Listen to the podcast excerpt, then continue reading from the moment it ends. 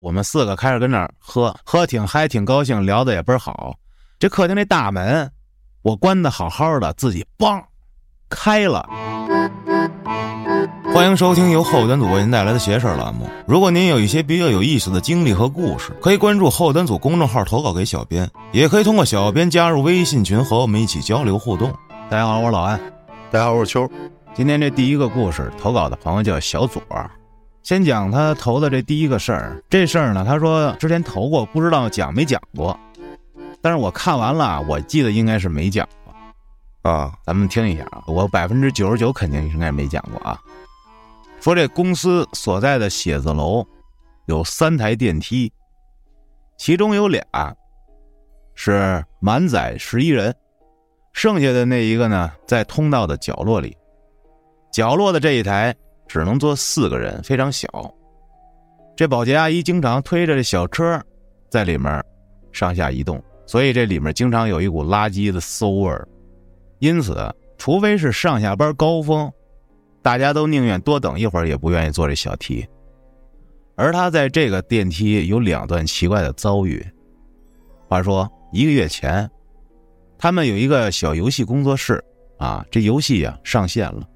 刚上线的时候，问题不断，发行方向他们反馈各种各样莫名其妙的二逼问题。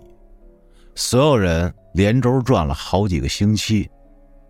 周五的时候。总算推送了最后一个大型补丁，啊，老板请客吃饭犒劳大家。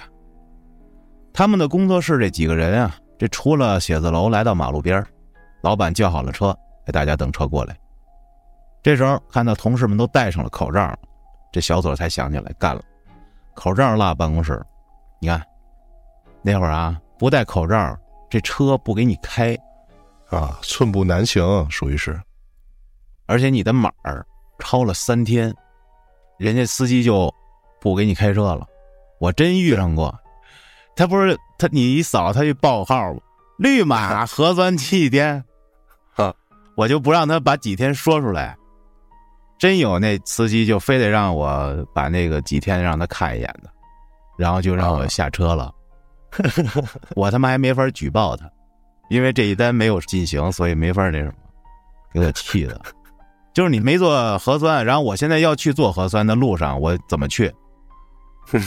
啊，你这这玩意儿，接着说，小左呢就撒腿回了公司，准备拿口罩。回到这楼梯间啊，到了这电梯门口，发现这两台电梯都在向上移动着，他就只好来到了角落的电梯，因为你这外面一大堆人，你不能让人老等着你啊，没办法了。正好，这小电梯刚从地下车库。往他所在的这一楼往上走啊，他就按下了按钮，看了一眼手机上的时间。抬头的时候，电梯正好在他面前打开，还没等这个箱门完全敞开，他就往里挤。这时发现这梯里已经有一个人了，是一个年轻的姑娘。哎，站在电梯的角落里，啊，对他来说，电梯里猛地冲进来一张脸，结果这姑娘啊，肯定是挨了吓了。拎着的这包抖了一抖，哈，吓一跳。这小左就站在电梯的前侧，那姑娘站在斜后方，按下楼层按钮，低头开始玩手机。这电梯往上走了两层，这时他忽然意识到，这电梯楼层的按钮上，只有他刚才按的那个按钮亮着。觉得有什么不对了吗？就是那个小姐姐没摁电梯是吗？对，她忘了吗？他正合计呢，难道这姑娘忘了摁了？正当他这么琢磨的时候，这姑娘悄没声的移动到了他的身旁，故作镇静的清了清嗓子。小左看向了她，这姑娘用眼神示意他看自己手臂的位置，就发现这姑娘双臂环抱。这左腋下的位置似乎有意藏着掖着个什么，把手机缩在里面，这屏幕亮着，冲着他，而这手机上有几个字儿，小左看见了之后，我的妈呀，头皮一紧。手机上写着：“电梯里有几个人？”这时，姑娘的头依然笔直的向前，仅用眼角的余光观察着小左的反应。小左疑惑不解的看了姑娘一眼，又向身后看了一眼。这逼仄狭窄的电梯里，确实只有他们两个人。揣摩了一下这个问题是否还有其他意义，又看了姑娘一眼。这时，姑娘开始显得有些慌张，咬了咬嘴唇，打量着小左的脸，似乎是在催促着他。而正在这个时候，电梯到了他的楼层。小左清清嗓子说：“ 不好意思啊，我不太懂，但这儿就咱们俩呀。”接着，他便出了电梯，走了几步，等电梯门关上，又回到了电梯门口。这时，电梯那楼层的那个数字正在不断的增加，一层一层的向上，直到到了顶楼的十八层。停了一会儿，数字直接消失了。啊！小左回了公司，拿了口罩，乘坐了其他的电梯下到了一层。出了大楼之前，他试着摁了下角落电梯的按钮，毫无反应。那个数字面板上也没有显示任何东西。在去饭店的路上，他就一直在想这件事儿。那个姑娘应该没事吧？这件事过了几个礼拜，他呢全身心的又投入到了游戏的运营工作当中。渐渐的也就忘了这个奇怪的遭遇。这天晚上，自己在公司加班，同事们挨个都走了。他关掉公司的所有电源，离开大楼的时候，想抬头看看月亮。结果抬头发现，这自己办公室的灯怎么还亮着？难道是我漏关了？回到楼里，按下第一台电梯的按钮，没想到这角落里的电梯门立刻开了。犹豫了一下，还是进去了。这次，他又遇上了那个姑娘。这姑娘对他微笑，点头示意。小左也礼貌性的回礼，转身摁一下楼层按钮，不禁心里犯嘀咕：怎么又是他呀？当这电梯门关闭的时候，他突然发现，这次亮着的楼层还是只有他自己摁的那个。而这时，姑娘走到他侧面，和颜悦色的问他：“对不起，请问能帮个忙吗？”还没等小左做出反应，姑娘继续说：“我今天离职搬东西，有个大件儿，能麻烦你帮个忙搬到大厅吗？我请你喝奶茶。”姑娘直视着小嘴的眼睛，嘴唇上淡红色的口红泛着润泽的高光。眼中的蜜桃色点缀着亮片，让人不禁停止思考，想多看一会儿。哎，真好看！这时心脏开始蹦，蹦，嘣嘣嘣嘣嘣，哼！但大脑奋力的敲响了警钟，告诫他，这个一定有怪异之处。感性跟理性纠缠在了一起，烦躁的按下最近的楼层按钮，磕磕绊绊的说道：“呃。”不好意思啊，我突然想起来还有事儿。电梯停了下来，直接小左就冲出了电梯，顺着楼梯跑出了大楼。他也不知道到底发生了什么，但他的直觉告诉他，他必须离开那儿，哪怕他编纂的理由非常的蹩脚。结果因为这件事儿，加之本来就对薪资待遇不满，就辞职了。这对，就拜拜了。离开公司的时候，站在写字楼下，忽然想明白了，到底哪儿不对劲？啊，这角落电梯的呼叫按钮是独立的，他按下第一台电梯的按钮，是不可能召唤来这角落电梯的呀。而他站在大楼外，望着这个大楼，一层一层的向上数着，一、二。三、四、十六、十七，第十八层呢？没有第十八层，没有第十八层。那是整个楼没有第十八层，还是那个电梯它没有第十八层？整个楼就没有第十八层啊！哦，就是说这姑娘她不是个人，那就不知道了。现在鬼还化妆吗？可能是她生前的样子吧。哦，这个第一件事就是他这个电梯的这事儿啊，我觉得我是没讲过啊。我也没听过。你要说电梯，就是之前我在通州租那个房，那个电梯是真的，我都服了。它是二十多层，然后这个楼是有三个电梯，然后这三个电梯，无论是你摁哪一个电梯的呼叫键，它都是联动的那种。就是有一个最靠左的电梯，就是说白了最靠里的那个电梯啊，那个电梯经常有问题，就是我都不知道是它这个电梯是它那个质量啊问题，还是它确实是有一些其他的因素产生了问题啊？有人维修吗？有人维修，而且这个经常是一礼拜一修那种，我靠！特别奇怪。你知道主要是哪儿啊？有一天我遛狗，给我吓坏了。呃，我一般遛狗那会儿都是两三点嘛，就是深深夜算是。那个电梯我上了之后，那电梯其实它这个装饰是挺好看的，但是这个物业维护的不好，然后导致的看着从好里透着烂，你这句话真他妈不矛盾。好，什么意思？就是它这个装饰没问题啊，但是可能它里面碎一玻璃，然后地上那砖碎了，这种就是从好里透着烂。我就上去了，上去之后呢，这个门呐就正常的要关嘛，而且它这个电梯就是你进电梯里面那个关门键它坏的失灵了，所以你只能等着它自己关，它就关，然后关到只剩一个半拳头的这个距离啊，就突然像挤着什么东西似的，然后又弹开了。我操！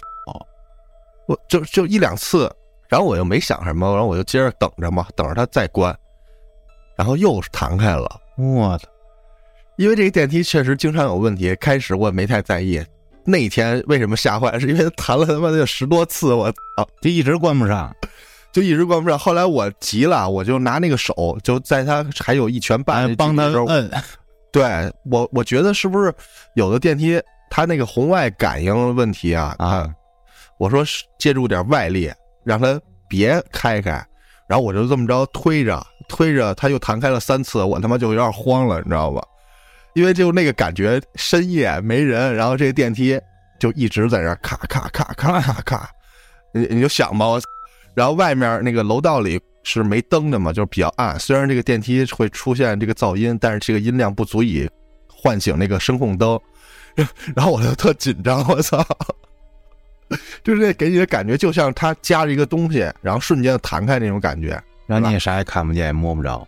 呃，对，然后我辅助它没用，因为之前我辅助它还是有用的，它能关上，所以那天给我吓坏了。那你后来坐这电梯了吗？后来我我就反正尽量不坐，因为它那个门确实有问题。不是，我说你当天呀，当天坐了呀，他当天最后怎么，关上的？最后我也不知道他是为什么就关上了，就自己就关上了就好了，正常了，就他妈贼吓人，你知道？哎还说呢，你看我不是新弄了一房子吗？啊，我这是顶层，二十六层，啊，我每次等电梯都巨费劲。对你那个电梯少有两个电梯，对，然后他那电梯升的还特别慢，嗯，这都小事儿。咱就说说那天你涛哥、龙哥来我家吃饭的故事吧，太灵咋了异了，难道你忘了吗？哦哦，我想起来了，我操，那他妈他有点吓人是，我操，吓坏了！我们四个开始跟那儿喝，他涛哥没喝，我们仨喝，喝挺嗨，挺高兴，聊的也倍儿好。这屋里就我们四个在客厅啊，嗯，这客厅那大门，我关的好好的，自己梆开了，它不是那种梆的开了，是咔，就是那锁好像就是回去了，然后自己弹开了。呃，对。然后我站在那块儿，发现没有对流的风啊，啊，我就给关上了。我说有可能是风或者怎么，没有十分钟吧，自己又开了。嗯，我操，好像开了三次那天三四回吧，啊，我都傻掉了，真的就我好像最后是从里头给锁，这才不开吧？对，因为最开始这个吓人的点是大家都说关门了，就是因为之前有这个快递和外卖嘛，啊，拿完之后，因为开门的不是同一个人，但是印象中肯定都是关门，你肯定得。听咣那么一声啊，这门关上。对，奇怪就奇怪，是不是这个门的问题啊？就是它这个锁跟那个门框，那别的不瓷实有缝隙啊，是怎么着的？但是那天之后，后来我再也没遇上过这种情况。哎，我就都有一阵儿，就是在屋里，我都自己把那门就拿钥匙锁上啊。啊就后来我也不锁了，也没再弹开过了。啊就那天，而且你知道，后来咱们俩哦，我跟龙哥去那儿，我说这是不是能蹬开呀？我们俩就使劲玩命蹬啊，根本蹬不开从里头。而且外面那个把手是不能动的。就是你不拿钥匙，它是锁着的，对，死的。啊我操，至今是个谜。这房子啊，目前我在里头住着，嗯、怎么说，还没遇上过什么事儿呢，还不错。反正我觉得顶层就挺那什么的，就是如果说有事儿的话，出现甭管是这个火灾或者是其他的这种灾难或者灵异的这种事儿，你跑不了，就是不，我这房子应该不会，因为它是新的，就连房东他都没往里住过呢。就整体所有装修什么都是新的，这一整栋楼都是新的，大家都正往里搬的那种。小区也是特别人少，而且最牛逼的是现在用电不花钱。啊。我说意思就是说，如果有什么危险发生了，他妈这二十六楼是吧？坐电梯那是肯定是没戏啊你火灾什么的肯定不能坐电梯，啊！你跑你也跑好久呢，我操！是你电梯都得上半天，你跑就得跟家里备一降落伞，知道吧？这高度也够，直接就纵身一跃，嘎一伞包一搂，哎，高度不够吧？打怎么开够啊这个？怎么这高够啊？二十六你得有挺高的了。你得几百米嘛，最少。你看我跳下去那一刻，我往外跳，哎，不行，我这伞一打开撞楼上了。对啊，那伞多大呢？打不开啊！你拿雨伞行？再给我兜起来。哦，对，这降落伞它不是开伞了之后就落下来了，它是你一开伞，那风往上一兜，你就飞起来了。对呀、它好像有一个最安全的跳伞高度嘛，就是那高度以下跳伞都不安全。就这伞还没打开呢，你就落地了。这也没有对因为风，你坠落速度很他妈快的，好像是啊。哦，那可能二十六楼不太高，要这么说。哎呦，我以前还想过，就是如果说这个楼里啊，当时是九楼，我在我爷爷家想的，能不能我用这个床单子，我系成一条一条，然后拴在暖气上，然后我顺着这床单子我出溜下去。啊！后来你就算吧，这九层楼得有多高？一层三米吗，最少。三十米吧，咱就算。啊，你这一张床单子竖长了，算两两米米，你得拿十多个、十五张床单子，这还将将够。你们家一看有没有十五张床单子啊？操！这主要是看你应对什么样的灾难吧。火灾嘛，主要一般不是楼层的问题。就地震的话就没有必要了，就大家就等着就完了。小震不用跑，大震你也跑不了。嗯，我觉得火灾的话，你主要是逃脱那一层为主。我觉得啊，火灾很少有这种烧死的，都是熏死的。嗯，就是你人肯定不会说往火里头去吧，肯定你躲开火，但是那烟一会儿你就一氧化碳中毒了。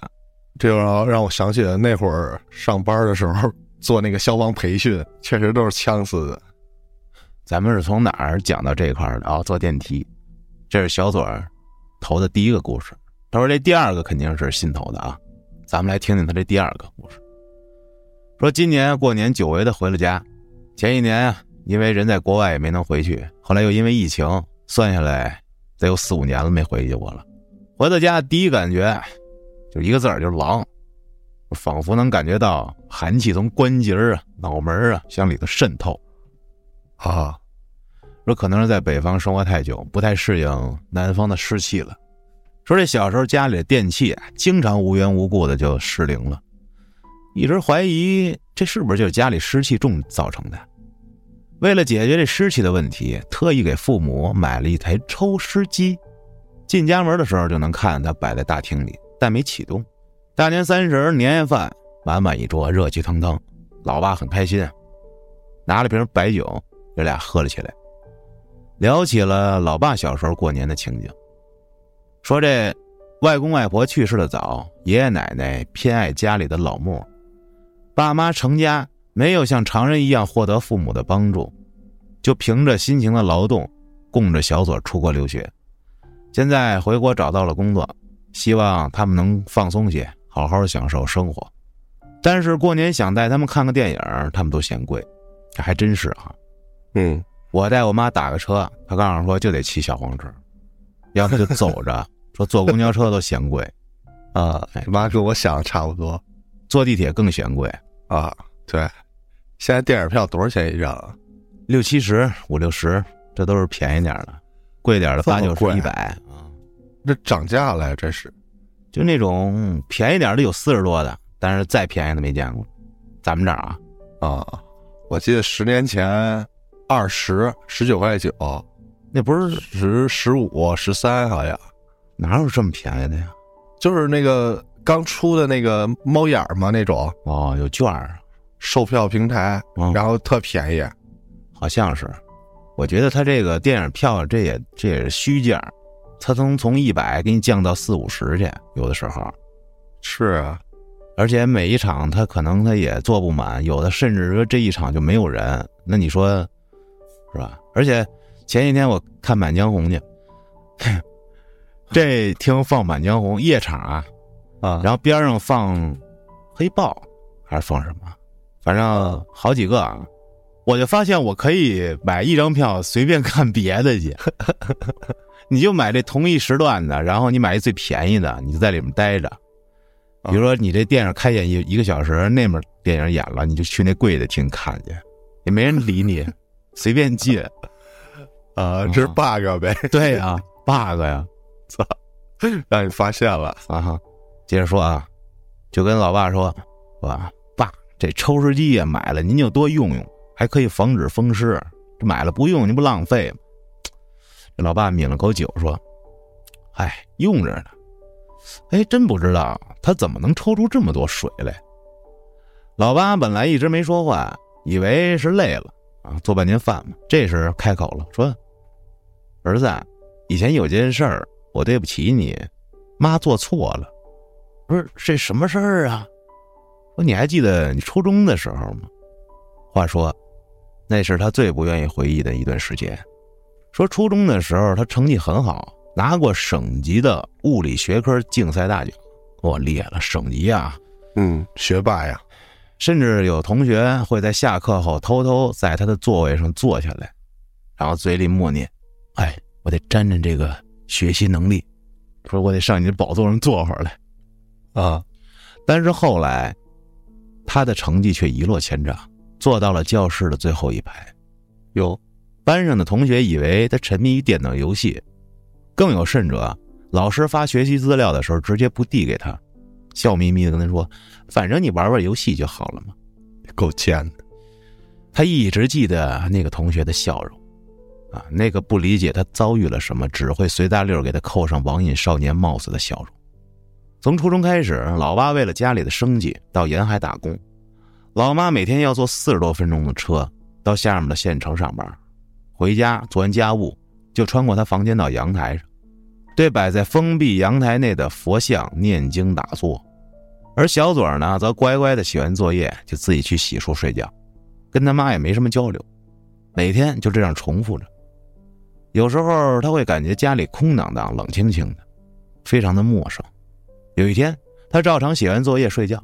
那天的作业很多啊，写完了夜已经很深了，躺在床上睡得很浅，迷迷糊糊的，听见有什么东西缓慢的划过头发的声音，沙沙沙，沙沙沙，而且这声音很近，就在头顶。他清醒了些，原来啊，这声响就来自于他的头发。哎呦，害怕极了，闭着眼不敢动。感觉有东西从他的脑壳左侧一点一点的向右移动，一走一停的，他也不敢做出任何动作。不知道过了多久，声音消失了，他还是不敢入睡，闭着眼睛，感受着四周的动静，直到他太过于疲惫，这才睡着。第二天在学校里，午休的时候趴在桌上补觉，结果这种感觉又来了。等到他结束的时候，小左摸了摸头，没有任何的状况。哎呀，再也无法安心入睡了，精神萎靡不振，就开始上课打瞌睡。说会不会是我这头皮底下有东西呀？我！就用其他的借口求老妈说带我医院做一脑部 CT 吧。这医生拿着 CT 片说：“这孩子没任何问题啊，你瞅瞅这脑袋上这沟回这么多，这一看就聪明。”哼，可能我的脑袋是光滑的吧，平的，脑袋上的，操，光光滑滑。打磨过了，说那就是自己的幻觉了吧？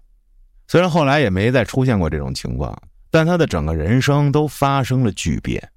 从那一刻开始，他的学习成绩下降，被迫休学。老爸指责老妈没带好他，两个人不时在电话里争吵。老妈的身体上也出现了问题。再后来，父母决定给他换个环境。全家都临时从城里搬到了县城，让他在县城初中读书，直到他慢慢恢复，考上了城里的重点高中，又搬回了城里的住处。不过，高中入学不久，他就因为失眠导致神经衰弱，成绩再一次下滑。这就是后面的事儿。哎呀，老妈一提起初中，他就回想起来那段灰色的记忆呀，模糊不清，感觉。就像是一团烟，不知道自己是不是真的存在，一直觉得他那时候肯定有严重的抑郁症。老妈说：“你还记得以前我总是晚上在阳台上念经吗？”他说：“记得呀。”结果老妈叹了口气说：“哎，那个时候我真是不懂事儿，也没有网，现在上网了查了才知道，回向，什么东西？”啊回向，回来的回，向导的向。念完经后，要回向，把念经的功德给别人。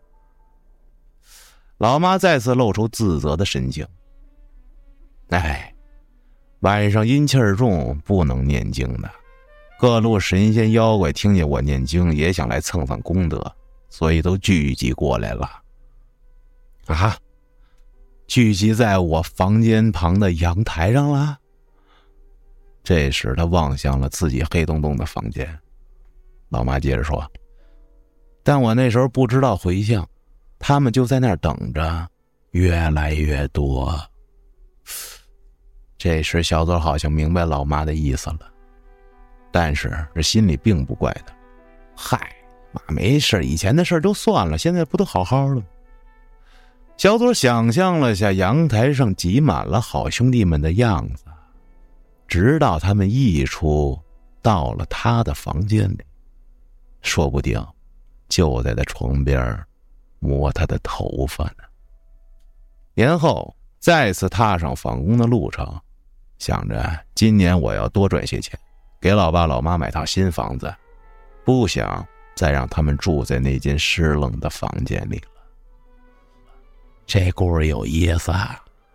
这回向是说念完经要回向，把念经的功德给别人。这还第一次听说。我也是。你看啊，你知道我一开始怎么想的？他这个学习不好了吗？我想的这更恐怖啊！就是他们这帮同学老去坐他座位，把他的学习好的这个能力给蹭走了。哈。就他就不好了，沾了那帮傻孩子的脑回路，脑子一在一天一天的变光滑。但是他说的这念经这个，应该也是这意思啊，就是啊，你这不是正办功德呢吗？这帮好兄弟想过来沾沾，我给沾一沾学习能力啊，蹭一蹭，越聚越多，越聚越多，这蹭他屋里来了，晚上摸摸摸摸这脑回路，摸摸。就给他捋。你说念经，我突然想起前两天，也是我遛狗啊。我我不是换地儿了吗？换那个什刹海那儿住去了吗？啊，我们家马路对面正好有一个叫火德真君庙，嗯，哎那个地儿我是一次没去过。我媳妇儿老想去，她说想去那儿抽一个签儿，说解一签二十，但是人家到下午三点就关了啊，就不对外了。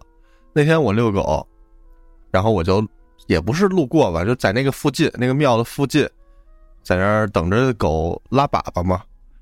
然后我就隐约的听见那庙里夜里啊，也是两三点一两点那会儿，我听见那庙里叽叽喳喳的，跟唱歌似的，你知道吗？那庙里还是有点亮灯的，像那个灯是什么颜色呀？有点发红的那种感觉啊。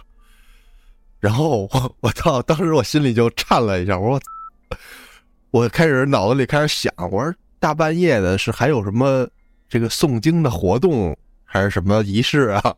我就听，但是呢，那会儿正好它旁边有一个那个小桥，就是那个有那个四个镇水神兽的那桥，啊啊，然后那墙这块儿正好有那个施工的，然后我所以就听不太清楚，于是我也没纠结啊，我又回去了。然后前两天我又过去了，我说这回我要听听这到底它里面是什么动静，也是差不多那个点儿。然后我这回就走到这个寺庙的这个墙根底下，那个寺庙墙根外面有一个小绿化带，我就贴着那绿化带呢，我就在那儿听。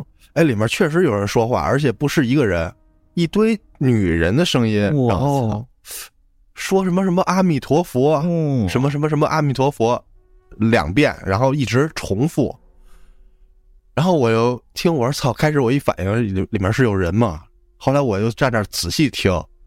我虽然我仔细听啊，但我还是听不出来他们说的具体什么，但是我能听出来是阿弥陀佛。我发现它应该是一个，呃，类似于回放的这么一个广播喇叭呀发出的声音。嗯，然后我就纳闷儿，我就想，你说这个都就是关门了、下班了嘛，他干嘛还这么二十四小时的放啊？晚上也不关，是忘了吗？你看咱们之前不是说过吗？咱家这边那山上，晚上他也放呢，啊，还放歌、放佛经呢就二十四小时放吗？我特石景山诧异，啊，放啊，为啥呀？那谁知道啊？是有什么有什么要求吗？就是还是说，就是单纯的这个东西就是一个就懒得关了，或者说那不需要关的，肯定那是有道理的。晚上应该也是得，啊、怎么说呢？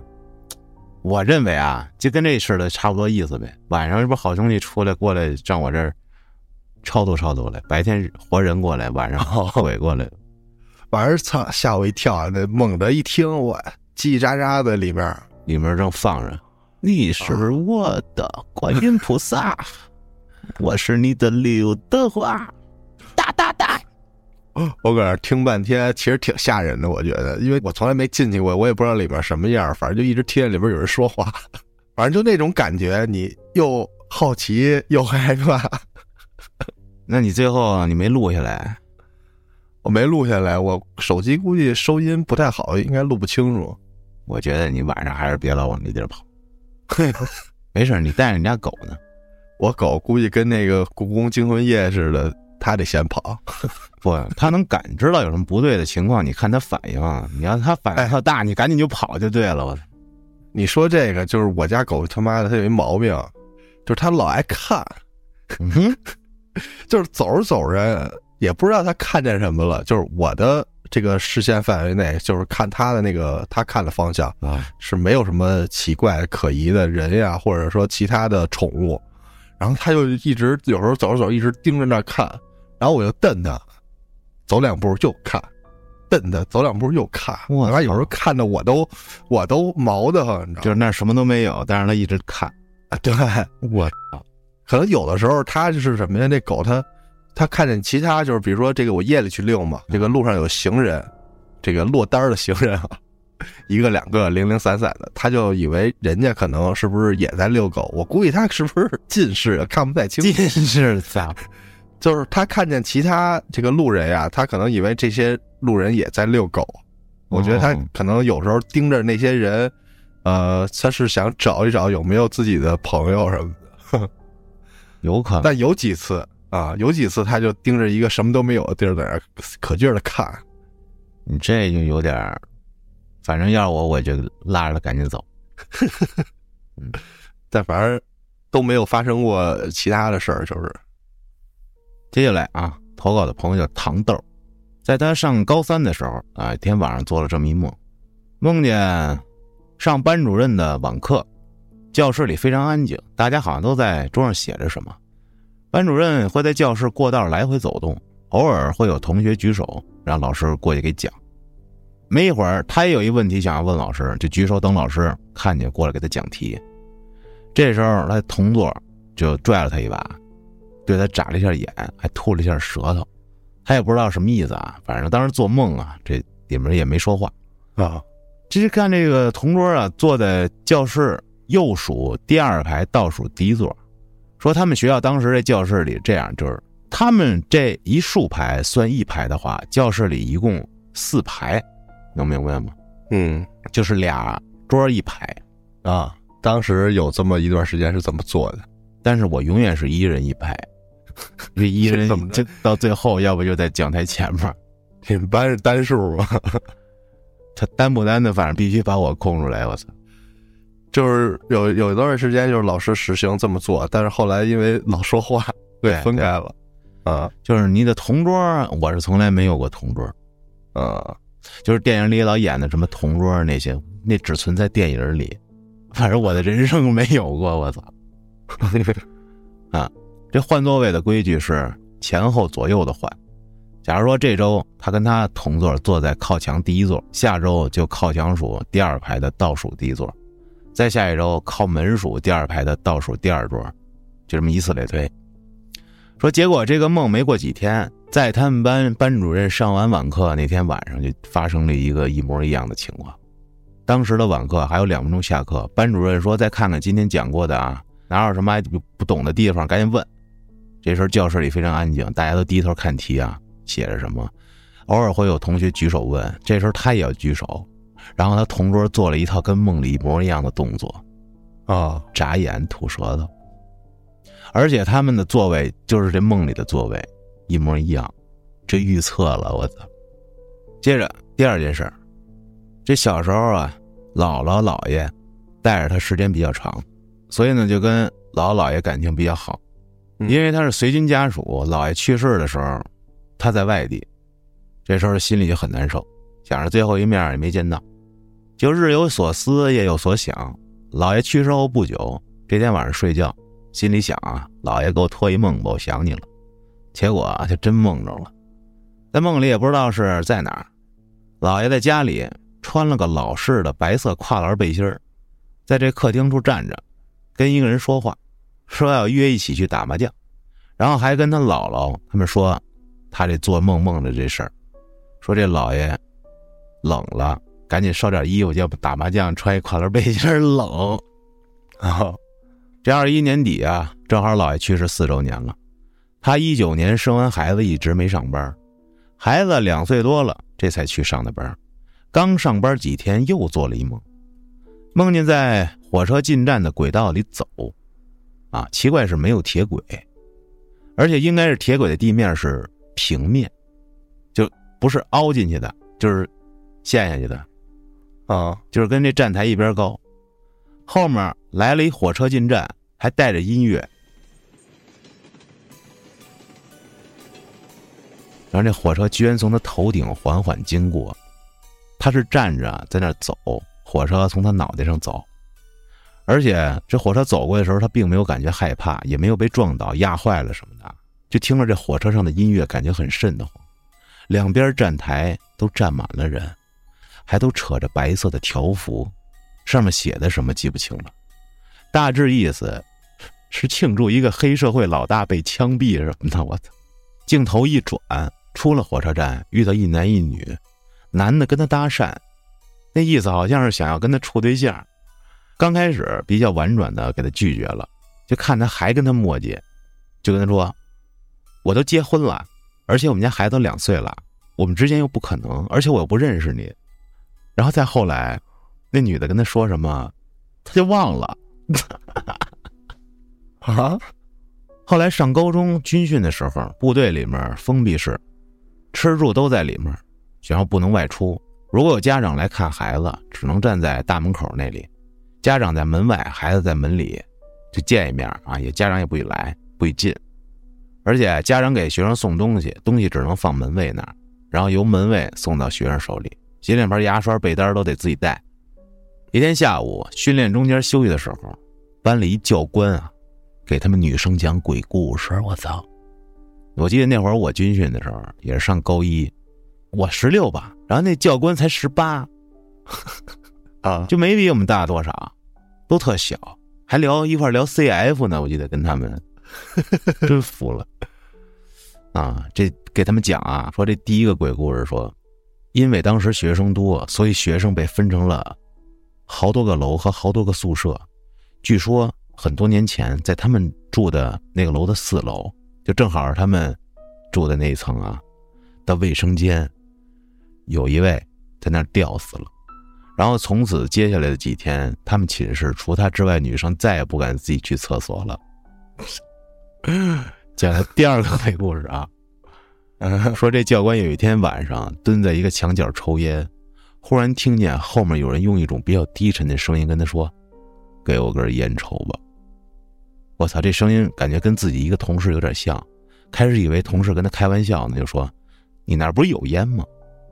过了一会儿又听见有人说：“给我根烟抽吧。”一回头后边没人，之后就再也不敢在那儿抽烟了。第三个鬼故事。说他们部队每个楼里不都有值班的吗？尤其是晚上，两个小时一岗。一天晚上，一教官有值班任务，值完班之后回寝室，换另一个同事去。结果一进屋，发现，啊，该值班同事旁边躺着一个白发魔女。我操！长长的意思，长长的头发垂到地面。这时候给吓坏了，不敢过去叫，这人自己又出去了，自己在外面戳了一宿。你说这是不是带着女朋友回屋了？接着投稿的朋友叫于路明，说这是他第一年住宿舍，男生宿舍晚上总会聊一些学校的八卦鬼故事，就听说啊，学校以前有一变态男老师，就喜欢骗男同学。回男宿舍实行，啊，然后有一男同学受不了了，就跳了。虽然这楼不高，但外面是工地，跳下去就戳在钢管上了。哇！之后发现了，然后这老师就被辞退了，走法律被处理了。本来的老师宿舍就被封了起来。他当时不信这事儿，以为是哪个同学编的。直到有一天半夜一点多被尿憋醒，到了厕所发现还一同学蹲在坑那儿，还伴有滴答滴答的滴水声，他以为是水管漏了，就打招呼说：“哥们儿，你哪个寝的呀？”啊，我二三二的。这个陌生的声音从那个坑位传来，虽然没住宿舍几天，但大部分同年级的也都认识，就算不认识也听过几句说话的声。而且那个声就特别的让他陌生，而且感到不适。接着那人又问：“哥们儿，你有火吗？”说：“哟，我没带呀，要不我回宿舍给你拿一个去吧。”等我一会儿啊。说完就往回走，走了快五米左右，那个声音就再也没有了。回到寝室取了个打火机，就回厕所。到了，发现里边没人，以为这哥们儿回去了，没想太多，自己也回去了。第二天晚上。洗漱完了，就看见一堆人围着一个寝室里，他又过去凑热闹，问咋回事他们说，本来这个寝室是锁着的，今天不知道咋回事这锁就掉了。他往里看了看，这里面跟个老师寝室一样，就一张床，窗户破开了，一片玻璃碎片散了一地，到处不知道是铁锈还是什么泛红了、干了的液体啊，从墙上到地上一大片接着一大片。这同学们可这时候都传啊。这就是那个变态男老师的宿舍，哇！他听完就贤惠就走了，结果走的时候溜了一眼这门牌号，这陈旧的寝室牌依旧留白的地方赫然显示二三二，我的妈呀！这才想起昨晚那个人压根就没见过他的脸呀，而且那个滴水声，怕是从那个同学身上滴下来的吧？是血呀！对呀，哇！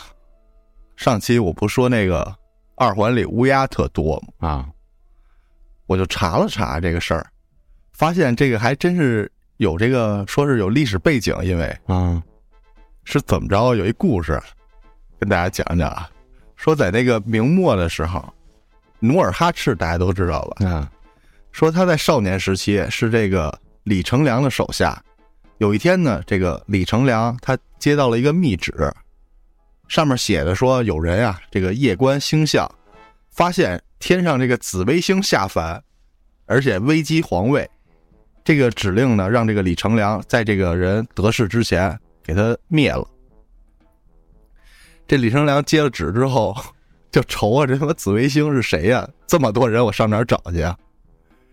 可是正当他这个苦恼的时候，他就发现，这个努尔哈赤的脚上有七颗红痦子。这李成梁一看，就打算第二天呀、就将这个努尔哈赤给捆到这皇帝面前，给他灭了。反倒是因为这个李成梁非常开心，他把发现努尔哈赤是紫微星的这个事儿告诉了他媳妇儿，他媳妇儿呢又比较喜欢这个努尔哈赤，当天晚上在这李成梁睡着之后，就将这事儿跟这个努尔哈赤说了。努尔哈赤一听啊，就赶紧收拾东西，连夜就跑了。但是没过多久，这李成梁发现他跑了之后，就赶紧派人去追。很快，这骑兵就把这个努尔哈赤追上了。努尔哈赤就跑不动了，筋疲力尽的就倒在地上了，倒在了一棵枯树边上。说就在这李成梁他们上前搜的时候，就有一群乌鸦落在了这个努尔哈赤的身上，并且嘎嘎嘎的叫。然后这帮骑兵看了一眼，就觉得晦气，就走了。说就这样，这个清太祖努尔哈赤就因为这帮乌鸦逃过了一劫。后来这乌鸦也被称为这个神鸦。说这个乌鸦救祖的故事，有可能是有夸大有编造，但是呢，在这个故宫清朝的时候，确实养了一堆乌鸦。说故宫里有一个就是叫锁轮杆儿在一个石墩中间弄一窟窿，然后上面插一根木杆子，那杆子的顶部啊有一个碗那样的。说那个碗就是放一些什么内脏啊、动物内脏之类的，是喂乌鸦的。哦，然后后来呢，这个乌鸦这个群体就慢慢的就壮大嘛，因为有人喂嘛，所以导致这个故宫啊，或者是故宫周边这二环以里的乌鸦特别多。还有一个就是这个乌鸦，它是冬天咱们比较常见，一到夏天好像乌鸦就少了，它就避暑去了。这乌鸦就避暑，它这是热。它黑色吸热，操！这个科学解释说，为什么这个北京城中心这故宫那块乌鸦多呀？因为这个乌鸦有这个热岛效应，啊，说这个咱们城里这温度高，所以它就聚集在那儿。嗯，白天呢，他们就上班去觅食去，晚上下班了就回来睡觉。然后还有几个就是咱那天说那个天使之路，一路史那个是万寿路，说成永定路了。嗯，呵呵，我查的时候我还看见一个，就是说，当年那个一九九二年故宫那个灵异事件，说一场暴雨，一道闪电划过宫墙之后，说有人看见那个穿着清朝服饰的宫女在那墙上走嘛，好像。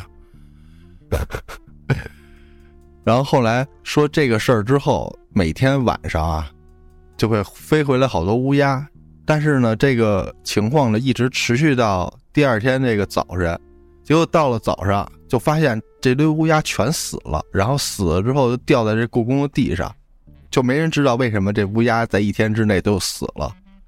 说那故宫还有三只猫，就那个故宫的猫大家都知道吧？不知道你不知道？啊就是人家在故宫是正式员工嘛，啊，就是网友调侃嘛，就说这猫肯定是 入职了，啊，天天在那故宫里溜达嘛。说有一天一个冬天的晚上，有三只猫全部跳河自尽了。